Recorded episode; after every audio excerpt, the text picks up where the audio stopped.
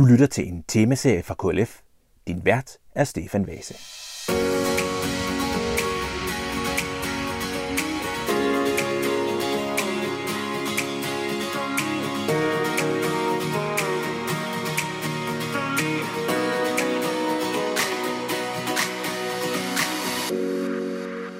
I dag der er jeg taget til Odense og sidder hjemme hos Niels Christian Witt. Tak fordi jeg måtte komme. Selv tak. Og øh, jeg vil også sige velkommen til denne podcast til dig.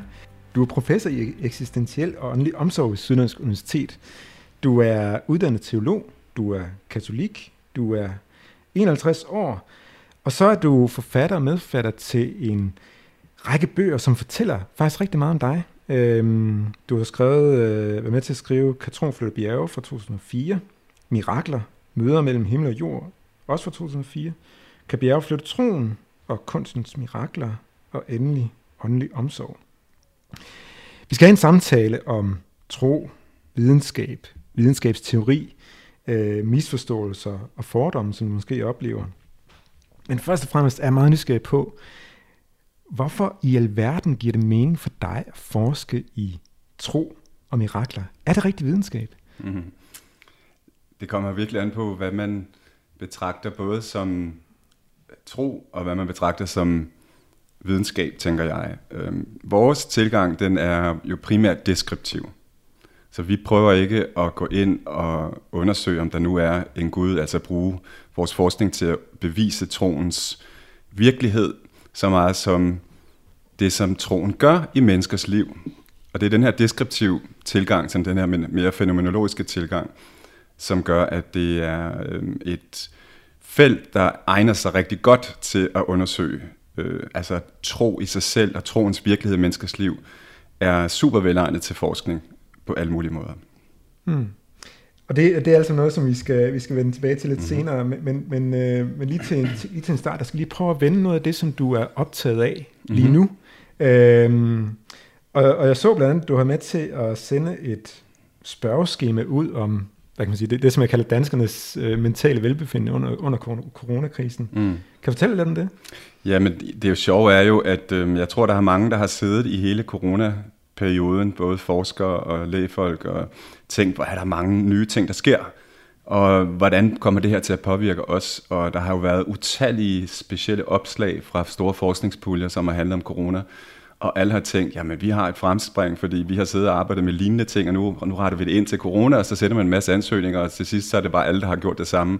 Så der er jo en masse forskellige undersøgelser i gang om, hvordan den her kollektiv kriseoplevelse, vi har gennemlevet, hvordan den påvirker os som fællesskab, som land, øh, og i det hele taget verden som sådan. Og der er vores bare et af flere projekter, men det, der er det interessante, tænker jeg er særlig interessant i vores projekt, det er det, vi ser på mening. Altså, hvad gør, hvad betyder personlige værdier og meningskilder for, hvordan vi gennemlever sådan en krise. Og det er jo meget bredt sagt det, som jeg har arbejdet med i rigtig mange år i det hele taget, under begrebet coping, eller mestring, eller håndtering af livskriser, og hvilke ressourcer, der kan være vigtige til at gå igennem livet i det hele taget, men også at klare de mere svære tider. Og sådan har vi også designet det her spørgeskema, så vi kommer rundt om en række af, af, krig, af kilder til mening, som man ofte måske slet ikke tænker over, er ens kilder til mening. Så på den måde, så kan sådan et spørgeskema jo også være med til at skabe sprog. Man, man siger altid, at et spørgeskema en forsknings, forskningsredskab skal være sådan et objektivt øh, barometer, som undersøger noget uden at påvirke en proces. Men vi har kunne vise gentagende gange, at bare det at spørge mennesker ind til deres tro, sætter en masse tanker i gang om tro. Og på den måde er vi også øh, ydmygt bevidste om, at, at vi er med til at lukke op for nogle ting, som måske ikke vil blive lukket op, hvis ikke der blev spurgt ind til det. Og det er noget af det helt specielle ved at leve og forske i et land som Danmark, som jo er så lidt, der er så lidt sprog for det religiøse i Danmark, at det er blevet meget tabubelagt. Øhm, og derfor tænker vi, at det er særligt interessant at forske i netop en kultur som den danske. Mm. Og, og man kan sige, det, det, det, det, er måske også mest til, mest til lytterne, mens vi sidder og snakker her, der er det her spørgeskema, det er stadig åbent, og man kan stadig svare, men når, når, man, når man hører den her podcast her, så, så, så, så kan man ikke længere svare. Så man kan sige, vi, vi sidder sådan lidt i et, i et limbo. Vi ved faktisk ikke helt præcis, hvad, hvad, hvad, hvad det her hvad der kommer af resultat ud af, ud af sådan en spørgeskema. Mm. Øhm, men, men, men, men, men vi sige, ved, der har været ret, rigtig god respons. Altså vi har fået, jeg tror det er over 1000 besvarelser nu, og øh, hvis jeg husker ret, så er det godt og vel 700, som har fuldført hele spørgeskemaet. Det er ganske langt spørgeskema. Jeg ved, du har været i gang med det også. Og, mm, ja. øhm, fordi når man først går i gang, så er der jo mange spørgsmål, man gerne vil have dækket. Men, men det har været rigtig, rigtig god respons. Mm. Meget bedre, end vi havde forestillet os.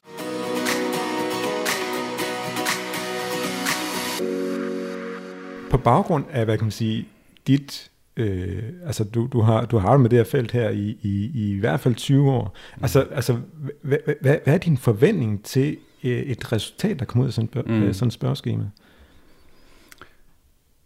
Altså det der er det sjove og interessante, vi har lige skrevet en kronik om det også i uh, politikken, hvor vi går ligesom fra den her forskning om individers krisehåndtering over til fællesskabers krisehåndtering. De to hænger meget tæt sammen, selvom der selvfølgelig er store forskelle.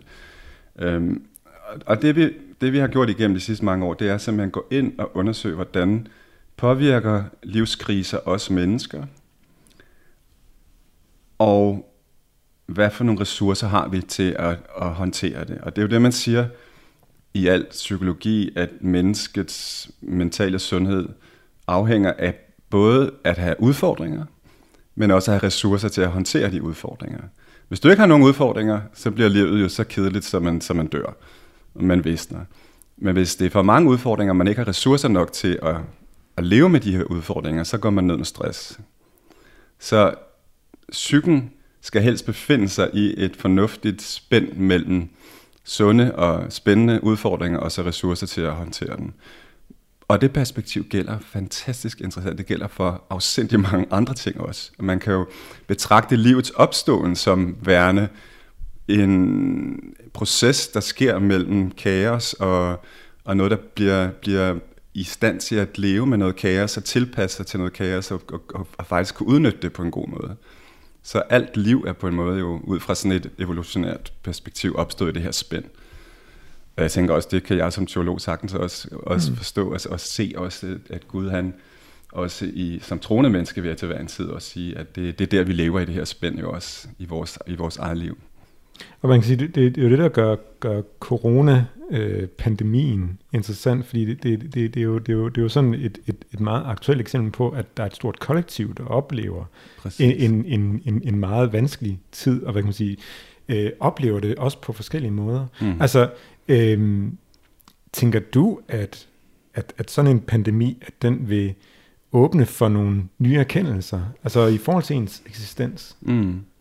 Det er stadigvæk ret tidligt at sige det, og vi har kun ganske få undersøgelser. Der er en YouGov-undersøgelse, der er kommet ud, hvor, der, hvor det ikke så ud til, at, der var, at danskerne tænkte så vanvittigt meget eksistentielt over sin krise.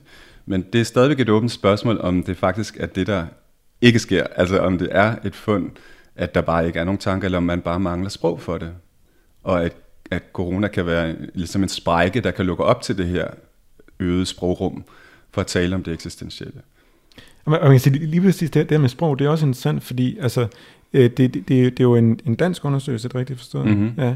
Øh, ja, det er faktisk en, en europæisk okay, undersøgelse, ja. så vi har kollegaer i både Østrig, Tyskland og Norge og Sverige, som laver det samme, så vi kan komme mm. til at mm. sammenligne de her ja. europæiske lande. Ja. Det er fordi, man kan sige, at det springende punkt, det er jo også altså det her med, som du siger, sprog, at, at, at, det, at, det, et, at et udpræget dansk fænomen, at vi mangler sprog mm. for, øh, hvad kan man sige, det, det, det, det der ligger uden for, hvad kan man sige, et, et, et, et, en, en ren materialistisk forståelse af verden. Mm. Præcis. Altså jeg tror nok, at, at øh, det vi finder i vores forskning, det er, at der er lige så mange behov for, og lige så meget længsel efter noget åndeligt, hos de mange patienter, vi efterhånden både har talt med i interviews, men også har lavet spørgeskemaundersøgelser med. Men, men det er virkelig et område, hvor at der er ofte en lammende øh, mangel på sprog. Altså det er virkelig en mangel på sprog, som gør samtalen stum. Ofte i en grad, at døende ikke har talt med deres nærmeste pårørende ægtefælle for eksempel, om hvad de egentlig troede på, der ville ske, når man døde. Vi har masser af eksempler på det. Og efterladte, som er faktisk nogle gange dybt frustreret og i sorg om, jeg fik aldrig talt med hende eller med ham, om, om han troede, vi skulle ses igen for eksempel. Ikke? Alle sådan nogle spørgsmål, det kommer gang på gang bag på os. Og jeg tænker, at vi danskere er utrolig langt fremme med utrolig mange fantastiske positive ting. At vi er verdens mest tilfredse, måske lige frem også lykkelige folk, og det har jo rigtig meget at gøre med vores øh, velfærdssamfund, og den fantastiske tillid, der er mellem danskere, den er helt unik. Det, at man kan have en blå avis, hvor man simpelthen betaler, og så regner med, at der kommer det, man har betalt for, bliver tilsendt. Altså, det kunne man jo ikke gøre i USA eller andre lande. Der skal man have en eBay, hvor man bliver point uh, rated for, at det kan fungere. Det, det, det er helt unikt i Danmark. Men lige på det her eksistentielle område, der mener jeg faktisk, at vi danskere er lidt tilbagestående, eller vi er blevet det. Og hvorfor vi er det, det er så spørgsmålet, men der er helt klart en moderne analfabetisme, hvad det eksistentielle sprog angår, som jeg håber, at coronakrisen kan være med til at lukke op for på en ny måde.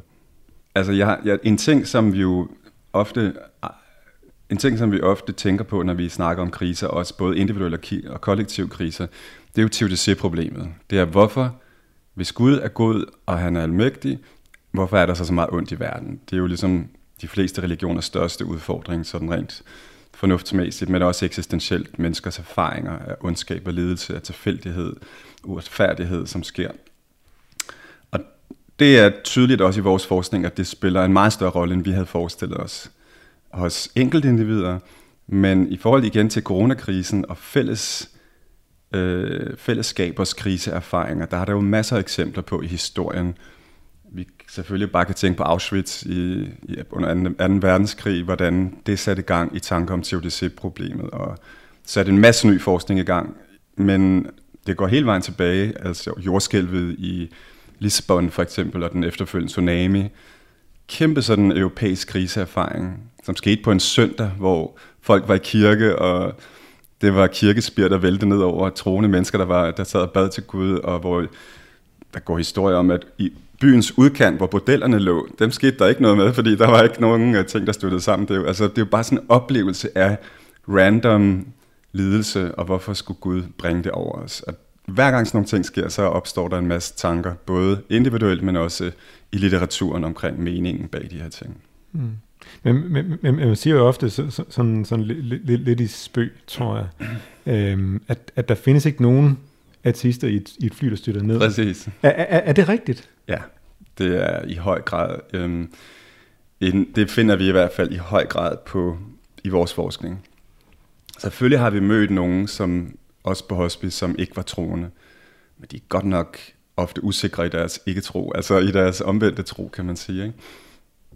Og så oplever jeg også, at øhm, Ludwig Wittgenstein med hans sprogspilsfilosofi har virkelig fat i noget, fordi du kan sidde med en person og sige, tale med vedkommende om, at nej, jeg tror, jeg er ikke troende. Altså det er sådan nogle labels, der så kommer på der. Jeg har aldrig været troende. Og så pludselig, hvis man tager det fra en anden vinkel, netop for eksempel tanker om, man kommer til at se sine nære, altså noget, der giver en trøst, altså, som ikke udspringer af intellektets øh, styring, hvis ikke ligefrem herven i sådan en situation, ikke? Øhm, så er det pludselig nogle andre ting, der kommer op, og nogle andre udtryk, der vågner, sådan et håb om, at der måske alligevel er noget, og ofte simpelthen en nysgerrighed. Men noget, noget andet, som du er involveret i lige nu, lige nu, du laver også, du laver formentlig også mange andre ting, det er, det er at du er akademisk konsulent på en tv-dokumentar, der kommer på TV2 på et tidspunkt om, øh, om nærdødsoplevelser. Mm-hmm. Hvad går det ud på? Det er faktisk sprunget ud af et forskningsprojekt, som vi har haft planlagt i ganske lang tid. Vi har længe planlagt at lave en rigtig stor undersøgelse om øh, danske patienters eksistentielle og åndelige behov. Meningskilder, lidt ligesom den her corona-undersøgelse.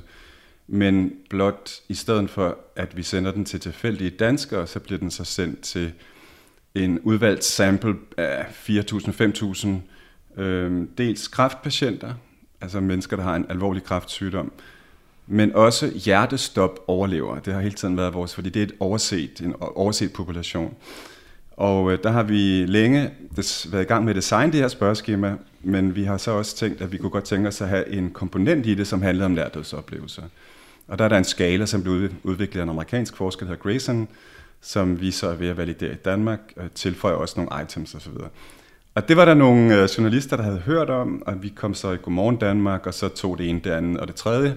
Og så er vi nu i gang med en utrolig fin øh, utrolig fint instruktørpar, Thijs Mølstrøm og Andrea Mølstrøm, som øh, har en helt, helt fantastisk tilgang. Altså en meget sådan også netop den her fænomenologisk beskrivende tilgang, hvor man ikke prøver at gå ind og sige, er det en hufis, eller er det, er det rigtigt, det de oplever, men simpelthen beskriver det, og viser det sådan, som det giver mening for dem.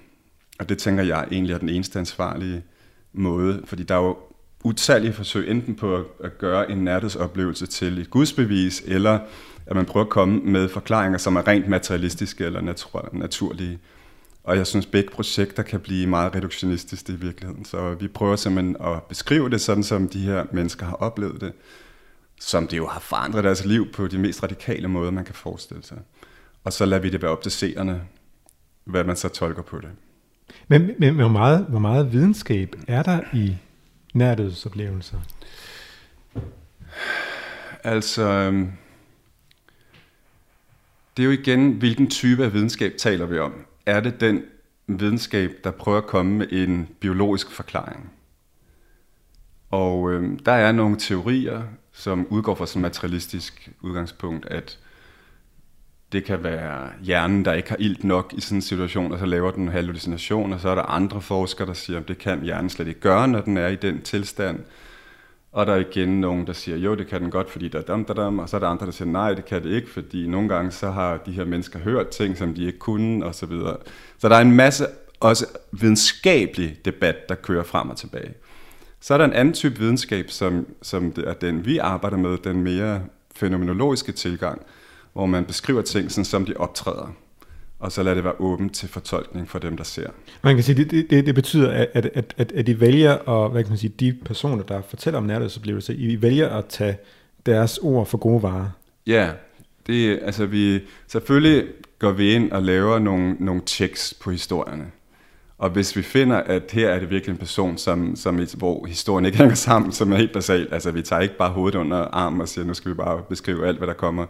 Altså vi har jo lavet forskellige søgninger på mennesker, der har haft nærhedsoplevelser, der har også været en udvalgelsesproces. Altså en eller anden form for, øhm, for tjek af personens integritet for eksempel, eller altså er, der, er der steder, hvor vi synes, det her virker utroværdigt, den her oplevelse, er, den, er, den, er det et behov for at, at finde på nogle ting, for at, at opfylde nogle subjektive behov osv. Det gør vi alligevel, for at vi vil gerne præsentere ting, som, som virker sunde i den persons liv, som har haft det.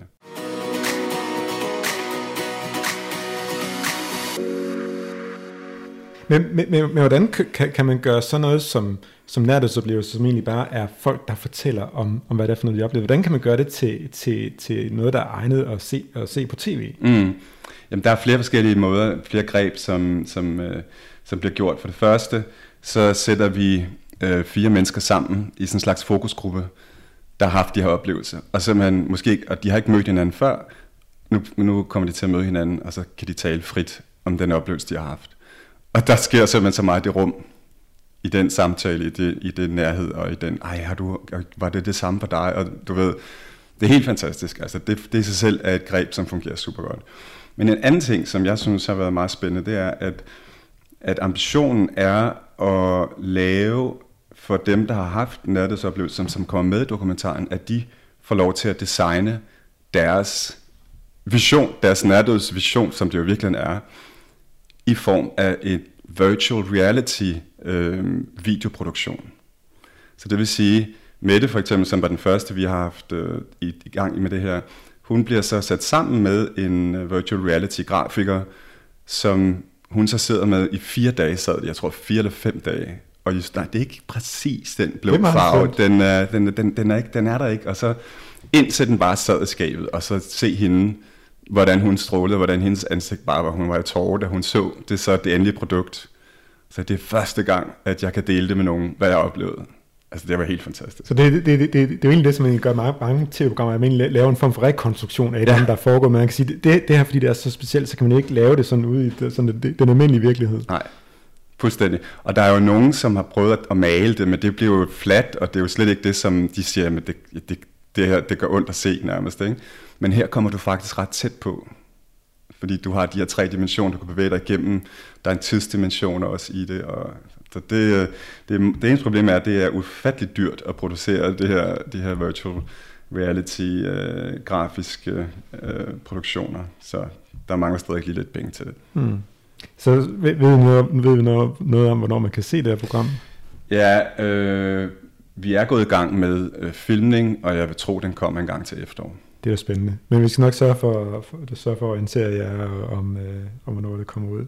Men, men, men jeg synes lidt, at vi skal prøve at, at få tegnet op, hvordan er det egentlig, du har havnet i, i det her sundhedsvidenskabelige felt? Fordi du er jo, øh, du er jo oprindeligt uddannet teolog, og det er vel ikke den mest naturlige vej for en teolog. Mm. Der er nok mange, der tænker, at en teolog, det er en, det er en der, der, der bliver præst. Hvordan er du havnet på det, det felt? Øh, jamen, det er et godt spørgsmål. Altså, jeg, jeg vil sige, jeg har altid øh, nok stået mellem enten at blive læge eller at læse teologi. Og øh, så valgte jeg at, øh, Øh, at, at jeg valgte simpelthen teologien, fordi det var det, der optog mig mest, da jeg skulle vælge min, øh, min fremtidige vej. Men da jeg så blev, gik hen og blev katolik undervejs i teologistudiet, det var ikke noget, jeg lige havde planlagt, kan man sige. Og det har jeg været meget, meget glad for, og for mig fungerer det rigtig godt med den, med den her lidt mystiske tilgang, kombineret med en intellektuel øh, øh fuld teologisk tradition, som jeg synes er meget, som man kan blive ved og, og, og, og tage nyt ud fra. Det har fungeret fint, men det har selvfølgelig skabt en komplikation, at da jeg så skulle til at blive færdig som teolog, hvad sådan skulle man så bruge det til? Og der har jeg undervejs i teologistudiet flere gange også tænkt på, skulle jeg, når jeg blev færdig med teologien, så gå i gang med at læse medicin. Og jeg tog faktisk et semester på medicin, mens jeg skrev prisafhandlingen. Øh, og øh, men altså, så har der bare været så meget energi i min forskning omkring øh, profetibegrebet. Man kan sige, at al min teologiske interesse har drejet sig rundt om, hvordan tro ikke bare er en eller anden filosofisk størrelse, som måske kan bruges til, fra mennesker til at forklare, hvordan vi er blevet til, og hvorfor der er noget som helst, og hvorfor verden ser ud, som den gør. Men hvad betyder troen i menneskers liv her og nu og igennem tiden? Og det har været tilfældet med profetiforskningen, det har været tilfældet med min forskning i miraklernes teologi og oplevelse, og det har også været tilfældet i den her forskning med forholdet mellem tro og helbred. Så det har været den røde tråd. Så interessen for det medicinske sundhedsfelt har været der hele tiden, så derfor har det været meget naturligt. Jeg tror bare, nogle gange så, så er der nogle ting, der, der, der falder i hak, og som, som flyder sammen på nogle gode spor, som man så kan øh, fortsætte ud af. Mm. Og, og, så, og så efter du blev færdig som, som teolog, der, der tog du til, øh, til Rom, og der blev simpelthen nødt til at lige, lige sige, hvad er, det for, hvad er det for et universitet, du, du tog til? Det er, øh, det er det pavelige Gregorianer Universitet, Pontificia Università Gregoriana. Og det var italiensk? Det var italiensk, ikke latin, nej, præcis. ja, øhm, og, der, og, der, og der tog du til for at få en, du fik en doktorgrad, og du mm. underviste. Øhm, hvad, hvad, hvad fik du ud af det i lyset af det, du arbejder med i dag? Øhm, meget af den her teologi om Gud i, i nuet, Gud i samtiden, altså troens betydning, øh, ikke kun som, som forklaring, men som, som liv her og nu. Og det har jeg taget med mig fra, fra hele fra tiden i Rom, som, som det der er kernen i det, jeg går og laver. Hmm. Der skete så det, efter, efter du var færdig i, i Rom, der modtog du et, øh, et forskningslegat fra Lundbæk for at undersøge forholdet mellem, mellem tro og helbred. Det er jo i sig selv interessant. Øh, du har været øh, gæsteforsker på Center for Spirituality, Theology and Health ved Duke University. Du har været ved det teologiske fakultet ved The University of Notre Dame. Mm. Du, har, du har været seniorforsker ved Freiburg Institute for Advanced Studies professor i spirituel omsorg ved Ludwig Maximilian Universitet i München, som er et af Tysklands største universiteter. Ja, og så kan jeg sige, sideløbet med alt det her, der har du så også været, været, øh, haft sådan dit udgangspunkt fra Syddansk Universitet siden, øh, mm. siden 2006. Og det, her, det, det, man bliver helt forpustet af alt det her, du har været involveret i. Men altså, man kan sige, du, du, du, hvis man så skal summere det op, så har du altså i, i, i, i, i omkring 20 år haft en akademisk karriere, som er sådan et krydsfeltet mellem tro og videnskab. Mm.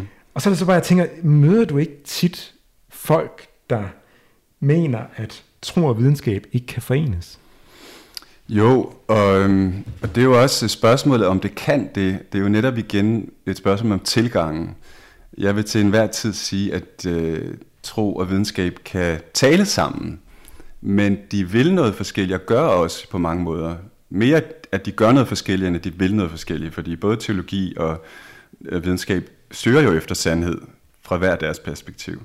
Men det er klart, at man plejer jo at sige, at teologiens og religionens væsen, det er at prøve at forstå, hvad mening er med, at vi er her, hvor videnskabens mere prøver at forklare ting, og den, den distinktion er jo, holder jo ret langt hen ad vejen. Så det er forskellige størrelser, men, det, men den tilgang, vi har, som er den her fænomenologiske beskrivende tilgang, der kan vi jo ikke gå ind og undersøge, om der findes en Gud, men vi kan i høj grad sige, hvilken betydning troen kan have i menneskers liv.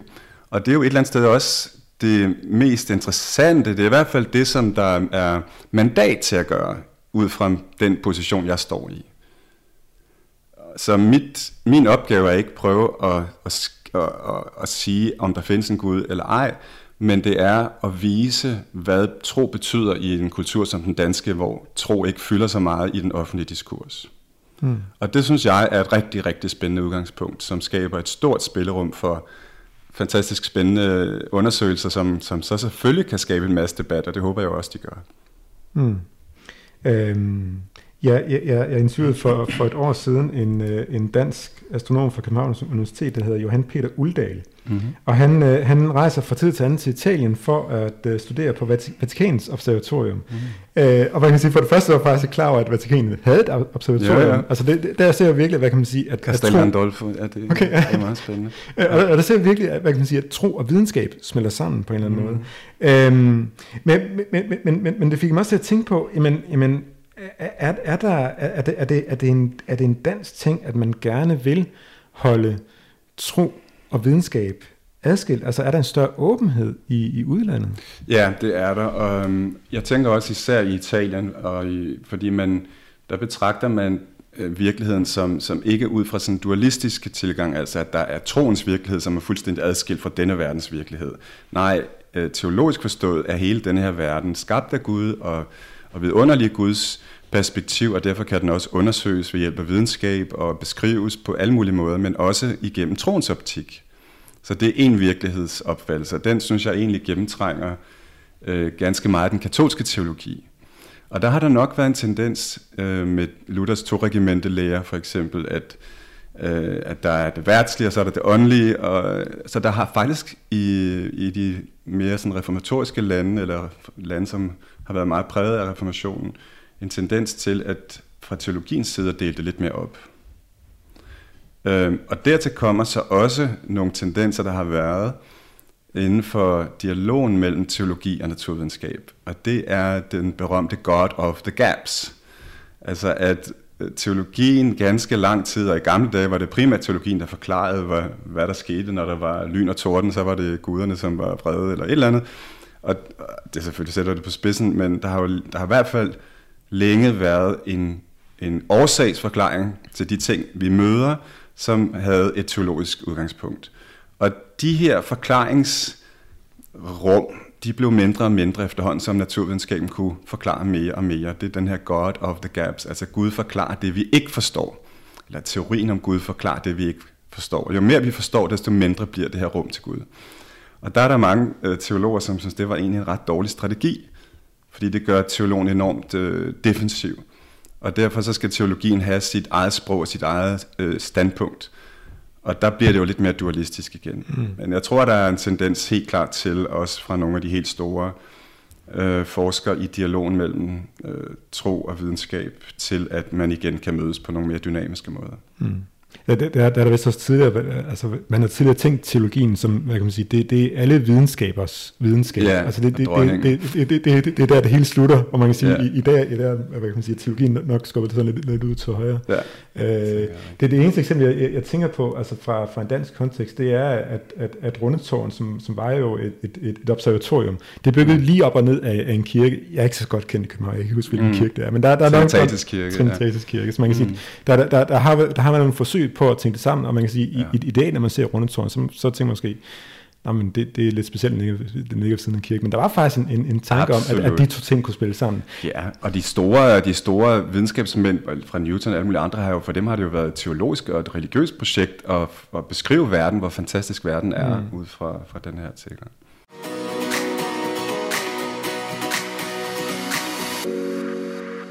Igen, hvis vi skal vende tilbage til den her øh, øh, tendens til, der, der, der, altså, hvad kan man sige, at der er en større åbenhed i udlandet over for at tænke tro og videnskab sammen. Mm. Er det godt eller skidt? I altså, den udenlandske tendens? Ja, ja. Nej, jeg synes at det er, hvis man tager øhm, teologien alvorligt, og man tager videnskaben alvorligt, så må der også kunne være nogle steder, hvor de to kan tale sammen. Der er jo også eksempler på øh, underfulde helbredelser, til synligheden underfulde helbredelser, som man undersøger med lægers hjælp, så man får dokumentere, at det ikke kan lade sig gøre. Normalt så er, så er lægevidenskabens jo funktion er at prøve at give forklaringer på fænomener i, i verden. Men her er opgaven faktisk at prøve at, altså opgaven er at prøve at forklare en given hændelse. Og hvis det ikke lykkes, så kan teologerne gå ind og sige, jamen vi mener faktisk, at her er der en religiøs kontekst, der gør det muligt at sige som teolog, at her er der sket et under, eller et sket et mirakel. Øhm, og, og det er noget, et samarbejde mellem teologer og læger, som har fundet sted de sidste 500 år i en særlig kommission i Vatikanet.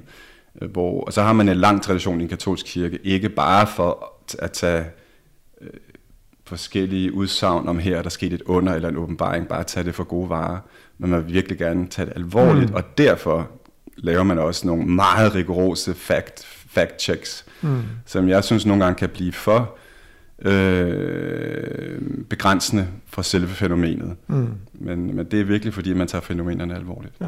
Det, det, det, det, det er noget, man ser i, i... Der var en amerikansk spillefilm fra 99, Stigmata, Øh, jeg ved ikke, har du set den? Det, ja. ja. Mm-hmm. Øh, hvor, hvor, hvor, hvor man oplever en, en øh, altså, altså det, her, det her videnskabelige hold. Det, det, det er også en teolog, der, der rejser ud og hvad kan man sige, og ser. Det, det er en, der har fået de her stigmata-mærker, stigmatisering. Mm. Øh, for at undersøge, altså, altså er der hold i det, er det noget selvskade, eller, eller er det virkelig noget overnaturligt, der er på spil? Så, så, så, så synes, det er interessant det her med, at, at man, man prøver at, hvad kan man sige, at angribe øh, overnaturlige fænomener mm. med, med, med, med naturvidenskabelige briller. Men jeg tænker jo stadigvæk, altså videnskab knytter sig jo til det, der kan, øh, til det, man kan måle, tælle, mærke, øh, veje, alt det der. Og, og hvis man skal være fræk, så er tro øh, det modsatte af det. Altså troen kan jo, kan jo hverken tælles, måles, mærkes eller vejes. Øh, er, er, er, det, er det forkert at tænke sådan? Øhm, jeg, jeg tænker ikke, i hvert fald ikke, det er helt så enkelt. Det er klart, at det er en tendens til begge, begge virkeligheder, både den videnskabelige og den teologiske, som du oplister her. Men man må samtidig sige, at teologiens øh, indsigt er jo også en form for erkendelse. Det er bare troens erkendelse. Men der er stadig en erkendelsesdimension af tro. Det er bare med nogle helt andre briller og nogle helt andre tilgange. Men der er, men der er det til fælles, at man gerne vil erkende, man vil gerne forstå.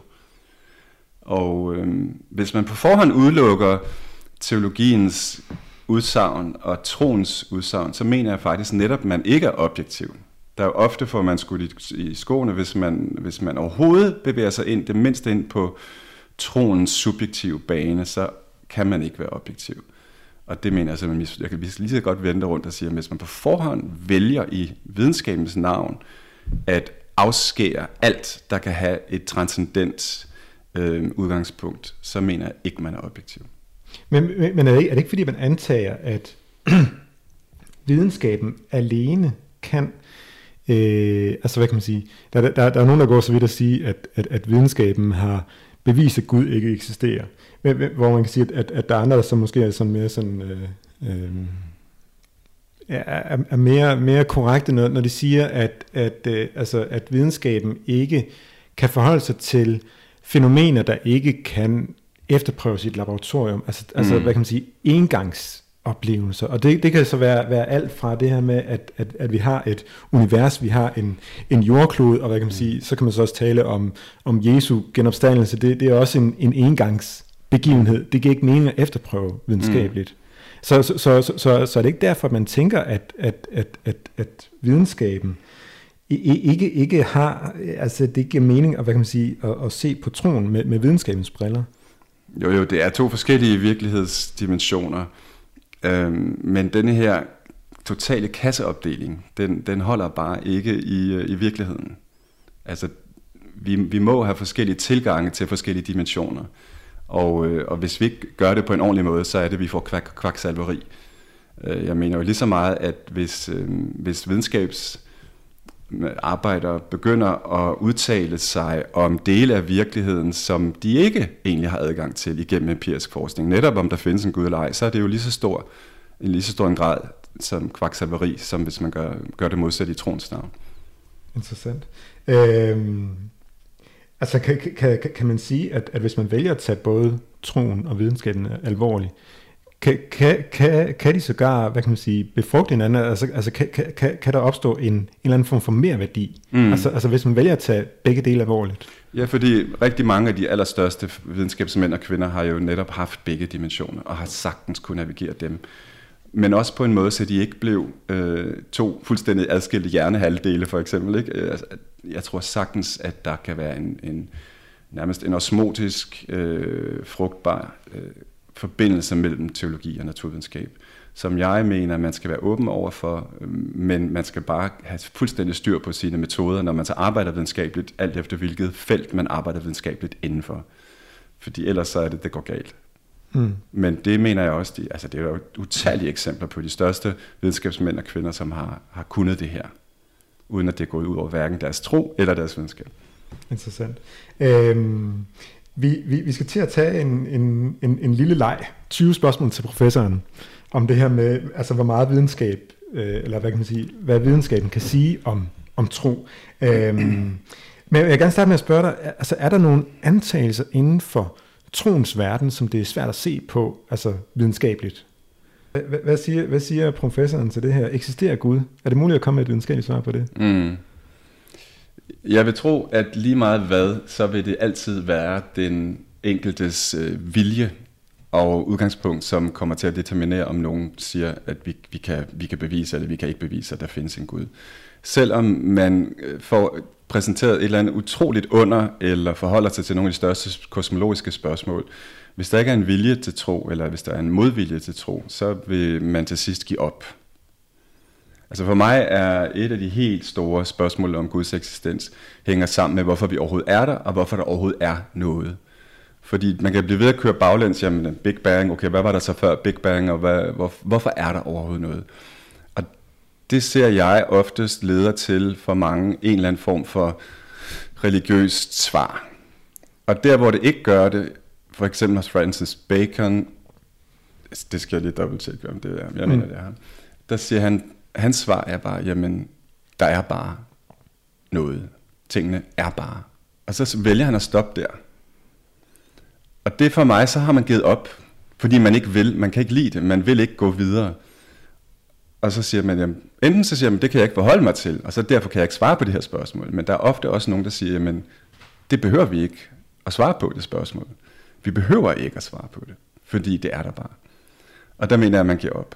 Og sådan kan det også være i andre tilfælde, hvor mennesker har oplevet et under, eller videnskaben har undersøgt noget, som man ikke kunne forklare, at der vil den, som ikke vil have en tro, gå hen og sige, jamen der må være en forklaring, som vi ikke forstår i dag. Der er masser af måder at komme ud af den her klemme på, som jo et videnskabeligt dokumenteret under udgør. Mm. Øh, men man, man kan også tage, tage et begreb som, øh, som, som mirakler. Man kan også tænke på øh, syner. Øh, for, for, for, for nogle år siden, der, der læste jeg om, øh, om, om Fatima-miraklet, hvor det, det, det, var, det, var, det var den 13. oktober 1917 i Portugal, hvor at, øh, at, at der var rigtig mange mennesker, der, der oplevede øh, solen bevæge sig på en meget speciel måde. Der, der, der, der var nogen, der, der, der mente, at de så øh, Jomfru Maria. Øhm, hvor, hvor, hvor meget videnskab kan lave på det? Du, du har også haft, øh, øh, der vil hjælpe mig, en, en, en kvinde, Vasula Rydén, ja, gift med ja, svensker. Ja. Mm-hmm. Så, så, som, som, som, som også er en, en som, har, som har fortalt om nogle syne, hun har haft. Mm. Altså, hvad tænker du om sådan nogen? Jamen jeg tænker igen, altså, når vi siger, kan videnskaben forklare, hvad de oplever? Så igen, så skal vi spørge, hvad er det for en type videnskab, vi taler om? Øhm, og, og jeg mener, der må, der må vi sætte nogle grænser, for videnskaben kan ikke gøre alt her og behøver heller ikke at gøre alt her. Men det, som vi kan, det er at redegøre for, hvad øh, der bliver oplevet, og så må, det i, så må det i sidste ende være et spørgsmål om tro. Altså selv i sådan en kollektiv oplevelse, at under, som det du nævner i Fatima i 1917, hvor der har regnet kraftigt, og pludselig åbner himlen sig, og solen øh, kommer til syne, og alle de her tusindvis af mennesker, som er til stede, oplever det samme, at solen bevæger sig i himlen, og nogle oplever nærmest, at solen støtter ned imod dem, øh, og nogen har syne også som Maria. Der kan jo være nogen, som ikke vil tage det her som et, et uh, udtryk for tro, et fælles, en fælles åbenbaringsoplevelse i virkeligheden. Dem, der ikke vil tro her, de vil kunne sige, jamen det må være en eller anden form for massepsykose, vi kan ikke uh, se det anderledes, fordi tro er ikke noget, som vi kan forklare eller, eller redegøre for, det er subjektivt. Her er der faktisk en objektiv fælles erfaring, som mennesker har gjort sig, som jeg mener, man er nødt til at forholde sig til. Mm. Der, der, der, der, altså, altså et, et, det her med, som du siger, en, en masse psykose, en, en, en kollektiv hallucination, det er, det er også noget, som man har brugt i forhold til at skulle sige, at, at Jesus ikke opstod fra det døde, det er en eller anden mm. kollektiv hallucination, man har gjort. Men, men, men, men altså, der, der kunne jeg så tænke mig at spørge dig, altså, altså findes der i, i, i litteraturen eksempler på kollektive psykoser, kollektive hallucinationer på det her niveau? Jeg har i hvert fald studeret mennesker, som har haft øh, fået øh, syner og profetier, hvor, hvor de kriterier, man normalt vurderer, altså det er jo så mere teologiske kriterier, men det er faktisk ikke kun teologiske, det er også psykologiske kriterier. Det er også kriterier om, hvorvidt den person, der har haft de åbenbaringer, er sund, om der er gode frugter i menneskets liv, og der ser man ikke kun teologisk på det. Der er det også undersøgelser, pastorale undersøgelser, af personens øh, mentale velvære og bære det her frugt for den her men person, der har haft de her visioner. Skaber det liv i menneskers øh, erfaring. Og, og ofte så vil der også i de her mennesker, som har haft profetiske åbenbaringer, for eksempel Vasula Rydén, som du nævnte, der vil man gå ind og vurdere budskab. Er det sundt? Korresponderer det med Bibelen og, og det, vi, vi kender som den kristne lære? Øh, skaber det nyt liv? Altså træet skal kendes på sine frugter. Og i, i hendes tilfælde, der må man virkelig sige, at der er der tjek ved alle de her. Der er ikke noget i budskabet, som er usundt. Jeg kender det ud og ind og har studeret den meget nøje. Det er jo en del af min doktorafhandling. Mm. Og det er gennemsundt, og og så kan man sige, at det, at der ikke er noget, der støder imod, det er jo ikke i sig selv et tegn på, at det behøver at være for Gud. Der skal være lidt mere, der skal det skabe det her liv, der skal være en positiv, øh, livgivende kraft i det. Og det må man sige, der også er tilfældet. Men de bliver jo også frygtelig upopulære, fordi de jo sætter fingeren på nogle ting, der er forkerte i kirkens liv. Og det, som Vasula jo gør, det er at sætte fingeren på kirkens splittelse. Som det største antividne for kristendommen. At kristendommen er kærlighedens udtryk, og de kristne kan ikke finde ud af at enes og være i kirke sammen. Det er jo et enormt antividnesbyrd, som er helt absurd. Hvordan det løses, det mener jeg i sidste ende, det må vi have tillid til, at Gud hjælper med.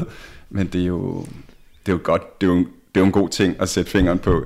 Der, der er kirken faktisk, eller kirkerne er i synd i forhold til Kristi ønske om enhed og kærligheds, øh, kærlighedens enhed. Fordi så er der også nogle gange med nogle af, af dem, der har haft de her meget smukke og meget store åbenbaringer, at der faktisk også er, man bare at sige, at underet eller miraklet øh, er en form for tegn om et budskabs autenticitet. Og det er, kan jo Fatima miraklet, som du nævnte før, bliver jo ofte tolket som et tegn på, at Fatima er ægte.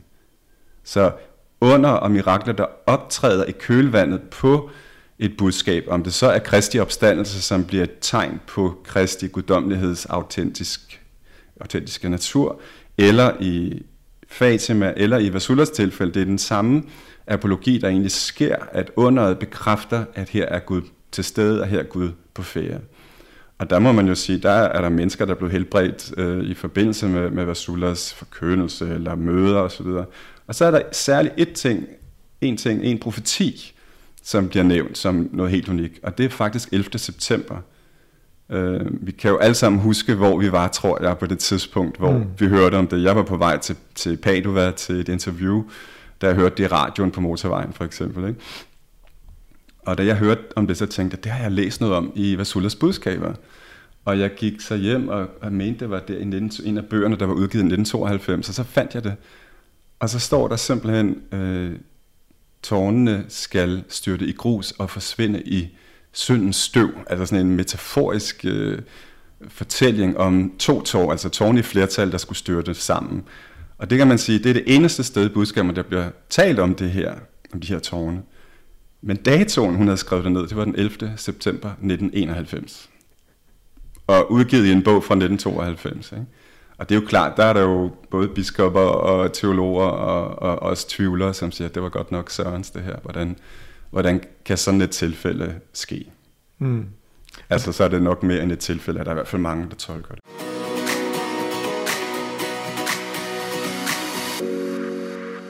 Der, der hvor kritikerne måske vil udfordre, det jo nemlig netop det, det, det er tilfældigheder, og man kan sige, mm øh, det, det, det er jo, at, at der er en tårn, der er styrtet i grus. Altså det, det, det, det kunne have mange forskellige slags tårne. Absolut.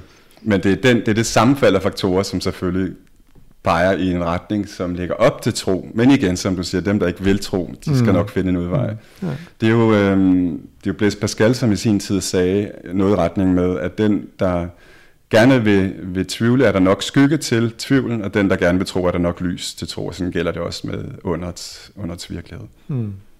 En, en, en, en, en, en, en anden ting, som jeg tænker kunne, kunne være sjovt at, at hvad kan man sige, vende, det er, det er vi, vi har talt om det her med, med, med nærdødsoplevelser, hvor man kan sige, man, man kan observere, hvad det er, eller hvad kan man sige, man kan høre, hvad det er, andre har observeret. Men, mm. men, men kan, man, kan, man, kan man se øh, videnskabeligt på en, en, en doktrin om et efterliv? Er det noget, man kan se på videnskabeligt? Det ved jeg sørme ikke rigtigt. Altså, øhm, igen, hvad er det for en type videnskab? Hvad, hvad er det, man spørger ind til? For der er jo masser af tegn på et liv øh, efter døden. Om det så er under, om det så er åbenbaringer, om det er nærdødsoplevelser. Men det er og bliver tegn. Mm. Jeg, tror, jeg tror, det er svært, øh, selv med de bedste videnskabelige greb, at prøve at bevise, om der er et... et og jeg, og i sidste ende som teolog er jeg også lidt i tvivl om, det faktisk, om det er Guds øh, plan, at troen skal kunne bevises. Fordi så ville, hvis det var Guds strategi, så havde han måske skabt lidt flere Guds beviser undervejs, eller flere tegn, som man ikke kunne komme rundt om. Øhm, et eller andet sted er troen jo også noget, som kræver frihed hos mennesket, og en, og en kærligheds, kærlighedens overgivelse. Så, så man kan sige, du, du, du, du er egentlig som, som forsker i det her felt egentlig altså nødvendigvis oplever stød ind i en mur nogle gange, hvor man kan sige, her er det ikke muligt med, hvad kan man sige, med ren evidens at sige noget om nogle trosoplevelser, eller hvad kan man sige, mm. no, no, nogle centrale tanker om, hvad, hvad det vil sige at have en tro. Nej, og jeg tænker, at de vil, det vil i høj grad blive tegn til, at den enkelte kan vælge, om han eller hun vil overgive sig. Også fordi tro er jo ikke bare at holde noget for sandt på linje, på, på linje med en videnskabelig erkendelse. Nå, nu ved vi, at den her medicin virker mod covid-19 for eksempel. Det har vi en hel masse evidens, der understøtter. Øhm, men, men, men tro er jo i langt højere grad tillid og overgivelse og kærlighed. Altså det er jo, det er jo ikke bare at holde noget for sandt, men det er at have et forhold til det, man holder for sandt, og give sig hen til det, man tror på. Det græske pistis betyder jo ikke at så meget tro, som at have tillid. Mm. Og det synes jeg godt at minde, minde om her. Ja. Er det, er det ikke i Hebræerbrevet, der står, tro er fast tillid til det, og håbes på? Noget, Præcis, der, du i hvert fald. Ja. det er rigtigt. Øhm, er, det, er, det, er det sundt at tro? Et, det er et godt spørgsmål. Øhm, der må vi jo igen sige, hvad er, det, hvad, er det, hvad er det, vi mener med at tro? Hvad er det, vi tror på? Og ud fra hvilke kriterier er det, at vi kan sige, at det er sundt? Og det er en kæmpe stor diskussion i sig selv. Men hvis vi skal tage den lidt enkle udgave, så må vi jo bare sige, at der er utrolig meget forskning. Altså vi taler om tusindvis af videnskabelige undersøgelser og publikationer, der over lang tid nu med stærk videnskabelig evidens har godt gjort, at mennesker, som har en tro, og især mennesker, der har levet længe med en tro, som ikke kun har været reaktion på en eller anden kriseoplevelse, men noget, de har båret med sig måske fra barns ben, som er velintegreret i deres liv, i deres tænkning, i deres sociale fællesskaber. Den form for det, vi kalder øh, velintegreret tro eller hvile-tro, altså en tro, som skaber hvile, som i sig selv hviler i mennesket, den er forbundet med en stor mængde af positive sundhedsoutcomes, altså sundhedsindikatorer. Det er både livslængde, det er øh, risikoen for at få sygdomme, og det er også mentalt helbred og mentalt velbefindende. Mm. Men så er det klart, at der er også forskning, der tyder på, at hvis mennesker har nogle usunde trosforestillinger. For eksempel en tro om, at Gud i virkeligheden slet ikke er så god, som man går rundt og siger, men han er øh, en streng dommer, som jeg skal leve op til. Øh, måske mennesker, der har en usikker tilknytning til deres egen far, og så bliver deres Guds tilknytning også en usikker og lidt ubehagelig ting. Der finder man modsatte øh, associationer. Mm. Øhm, jeg, jeg vil lige her, her til slut sådan, sådan, sådan, sådan gå, gå lidt mere til dig øh, personligt, det håber jeg er mm. okay. Øh, fordi fordi at, at du, du er selv et, et troende menneske, det er meget mm. åben om. Øhm, på hvilken måde er det en fordel eller en ulempe som forsker i åndelig omsorg, mm. i, i spiritualitet, i, spiritualitet i, i, i tro? Ja som jeg har sagt hver gang, så er jo hele vores tilgang, den er jo sådan nysgerrig, den er undersøgende, den er fænomenologisk i sin tilgang, så vi prøver ikke at bevise fænomener så meget, som vi prøver at beskrive fænomener. Og øh, der står jeg jo både i en teologisk tradition, hvor vi, hvor vi øh, prøver at vise, hvad gør tro i, i livet, men også i en humanistisk tradition og en fænomenologisk og kvalitativ tradition hvor man er så utrolig bevidst om, at ens subjektivitet spiller ind i forskning, som vi udfører. Der har man jo nogle helt andre idealer inden for positivismen, øh, hvor man plejer at sige, at positivisme og hermeneutik eller fænomenologi adskiller sig ved, at i naturvidenskaben har man det her ideal om, at øh, den, den forskerens subjektivitet skal helst ikke blande sig for meget, selvom der også er en stor kendelse, at det stadigvæk sker øh, Øh, med paradigmeforståelsen hos øh, Thomas Kuhn og andre. Men inden for det humanistiske paradigme er der en total anerkendelse af, at vi kan ikke arbejde uden at vores subjektivitet påvirker det, vi gør. Og objektivitet handler i den optik så om at redegøre for, hvem man er subjektivt. Så kan læseren eller den, der vil forholde sig til den forskning, man frembringer, så forstå, okay, der er de her briller, der bliver set på det her fænomen med. Det bruger jeg som viden til at justere det, jeg så læser om den her undersøgelse. Så det er blandt andet Kirsti Malderud og andre, som har haft det her, den her forståelse i en artikel i The Lancet, der kom i 2001, men det er egentlig bare et meget godt udtryk for en, en grundlæggende erkendelse i kvalitativ humanistisk og fænomenologisk øh, forskning. Og dermed mener jeg også, det samme gælder for den del af den subjektive virkelighed, som er troens virkelighed. Troen er jo ligesom et udtryk for en subjektiv tilgang, vi ikke kan bevise, men det er der jo godt nok mange andre ting, som lever i vores subjektive øh, virkelighed, som kærlighed eller ønsket om øh, at øh, kunne klare sig godt i livet, og en masse andre værdier, som er vigtige for os mennesker, uden at de har et videnskabeligt udgangspunkt. Så tro er et blandt mange ting, der påvirker os mennesker subjektivt. Og det synes jeg, vi har pligt til at være åbne omkring, hvis vi gerne vil være objektive. Og, og det vigtige er så, at når vi så laver forskning, så gør vi det ordentligt. Vi gør det professionelt, vi gør det rigorost, og vi forholder os åbent, så åbent vi overhovedet kan til det, vi møder. Og derfor så er, arbejder jeg også tæt sammen med mennesker, som har helt andre udgangspunkter trosmæssigt, som er både ateister, agnostikere, øh, også troende andre baggrunde end min egen, og det har jeg det helt fint med. Så længe vi arbejder, så længe vi åbner om, hvem vi er, og arbejder professionelt, så synes jeg så er det ikke for mig et problem. Men det er klart, at man kan godt møde nogle fordomme om, kan man være objektiv, hvis man som forsker har en tro, men det håber jeg har redegjort for. Mm, her. Det har nemlig, ja. Og det, og, det, og det er lidt det samme, som, som man diskuterer inden for, inden for mediebranchen. Altså der, der, der, der taler vi jo om, at vi journalister, vi skal være objektive, eller tilstræbt objektivitet. Men vi går aldrig så langt at sige, jamen altså, at vi fortæller, hvad det er, vi selv kommer med, fordi så blotter vi os, os jo, og så kan man sige, så, så, så er vi jo bange for, mm. at folk så læser noget andet end i de artikler, vi skriver. Mm. Øh, og, jeg kan sige, der, der, der synes jeg egentlig, at det, det er jo interessant, at, altså, at I faktisk har den her, øh, I emballerer meget tydeligt, hvad, hvad, hvad, hvad, hvad det er, at, at I selv kommer ind med, mm. og, som, og som, hvad kan man sige, kan, kan, kan påvirke resultatet. Ja. Jeg synes egentlig, den samme det samme krav burde gælde også for en, en der har en modsatrettet tro. Altså mm, den ateistiske mm, tro kan jo være lige så meget en tro, der er nogle meget bastante briller, vi har på, når vi ser virkeligheden, som den religiøse tro kan være det. Mm. Og i begge tilfælde må man være åben omkring det, sådan så at øh, mennesker kan navigere i, i det, der kommer frem.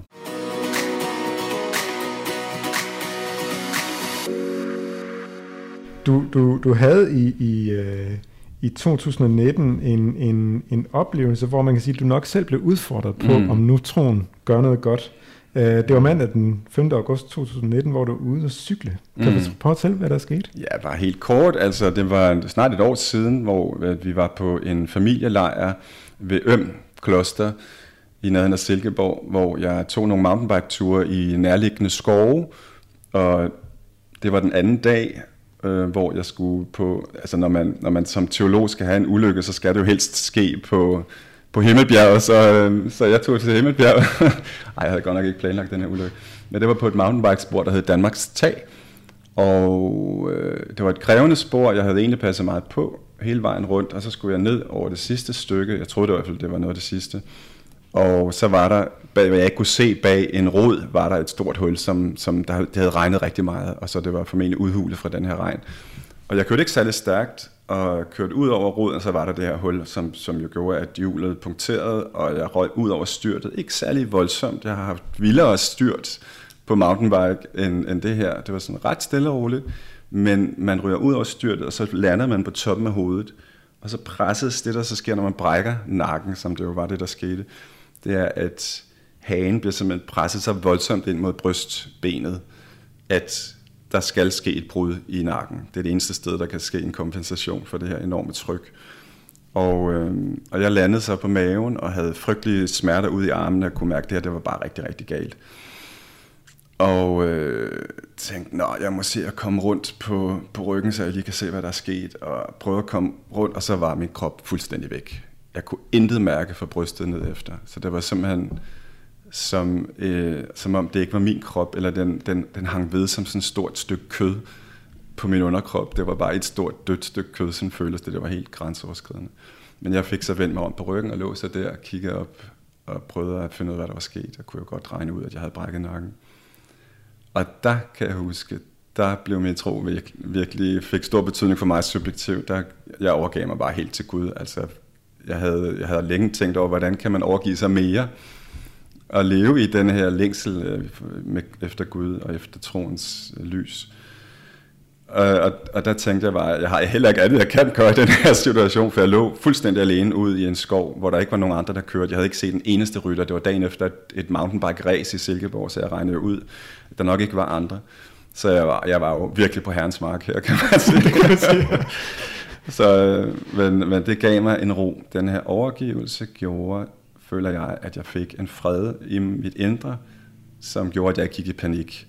Mm. Og øh, fik fat i min mobiltelefon, kunne trykke power og volumen sammen, og fik fat i 112. Jeg kunne næsten ikke bruge hænderne overhovedet, så jeg lagde bare telefon på brystet, og kunne så ligge her og sige, at jeg ringte til 112. Jeg ligger her, jeg tror, jeg har desværre nok brækket nakken, og, øh, og det er rigtig, det ser rigtig grimt ud okay, hvor kan du give os en adresse? Og det kunne jeg jo ikke, for jeg var kørt efter. GPS-koordinater på min telefon, så jeg kendte ikke adressen. Og jeg kunne ikke sende GPS, det, det kunne man ikke på det tidspunkt. Det er blevet mm. lov nu, siden november tror jeg det er, at når der er nogen, der ringer 112, så skal deres telefon automatisk sende GPS-koordinaterne, men det kunne man ikke på det tidspunkt. Mm. Så jeg måtte jo sige, at jeg har kørt til et mountainbike-spor, der hedder Danmarks Tag, og så, long story short, så endte det med, at jeg fik kontakt med selve ambulancen, og så satte de sirenen på i området ved de forskellige parkeringspladser.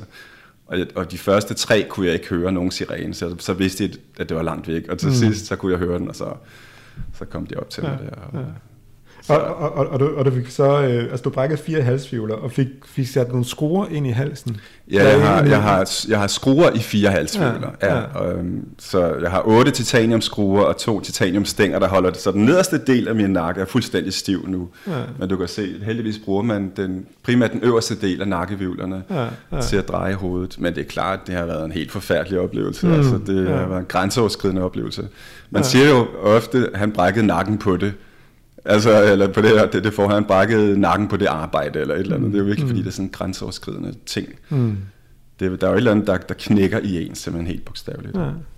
Øhm, og man kan sige, det, det, det, det er heldigvis noget, som du, du har fortalt mig, det, det, det, det, det, det, er ikke noget, det er ikke noget, du har haft sådan alvorlige scener af i dag, men, men det, det er nysgerrig på at høre her til sidst, til allersidst, det er, har den oplevelse gjort noget, eller hvad kan man sige, bekræftet noget i forhold til, hvad kan man sige, den, den optagethed, du har mm. af tro og, og, og sundhed, og det at have en tro i, i, i, i, en, i en meget sådan ekstrem situation. Ja. Har, har, har det bekræftet noget, eller har det ændret noget? Jamen det er lidt det, jeg har heller ikke talt så meget om den her ulykke indtil nu, fordi for det første vil jeg gerne bare have tid til, at det skulle rodfæstes, og øh, det er jo også personligt, men, men det er nok også fordi, jeg et eller andet sted har gået rundt, det lyder jo dumt, hvordan man som forsker, der arbejder med betydning af krise for, for tanker om eksistentiel karakter, øh, jeg synes ikke rigtigt, det har, det har ikke givet mig sådan en eller anden radikal ny indsigt. Og der er sådan lidt et narrativ i vores tid, at en skilsmisse eller en kraftsygdom eller et eller andet, der så så jeg lys, eller så forstod jeg pludselig det, eller så skete der den radikale ændring, og sådan har det egentlig ikke rigtig været for mig, men det er jo nok også fordi, at jeg netop har arbejdet med de her ting som forsker. Det, der har været radikalt nyt, eller i hvert fald i et vist omfang været nyt, det har været, at før har vi måske beskrevet ved hjælp af interviewforskning eller surveys, det her eksistentielle hus. Nu er jeg pludselig blevet beboer i det her hus på en helt anden måde, og, og har været udfordret, som alle andre mennesker vil være det, når man har en tro. Hvorfor skal sådan noget overhovedet ske? Og alle de her spørgsmål, som vi aldrig kan få svar på, det er jo i mysteriets virkelighed. Men der er ingen tvivl om, at, øh, at min tro er blevet dybere igennem det her, og øh, har været en kæmpe kilde til trøst igennem også rigtig svære tider øh, i forbindelse med den her ulykke. Så man kan sige, det, det, det, det er jo det er nogle, nogle, nogle centrale antagelser, som du måske også har oplevet andre give udtryk for, som du selv har oplevet ja, med den der oplevelse. præcis. Ja. Det er pludselig, det jeg kan man sige, har skrevet på papir eller på computer, det er ligesom blevet skrevet på min indersiden på en eller anden måde øh, igennem hele det her. Fantastisk. Tak for din tid. Det var en fornøjelse. Det var godt, Stefan. Tak selv.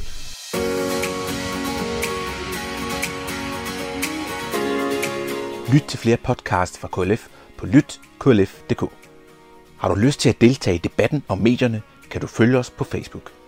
Du kan også reagere på programmer fra radio og tv på vores hjemmeside klf.dk.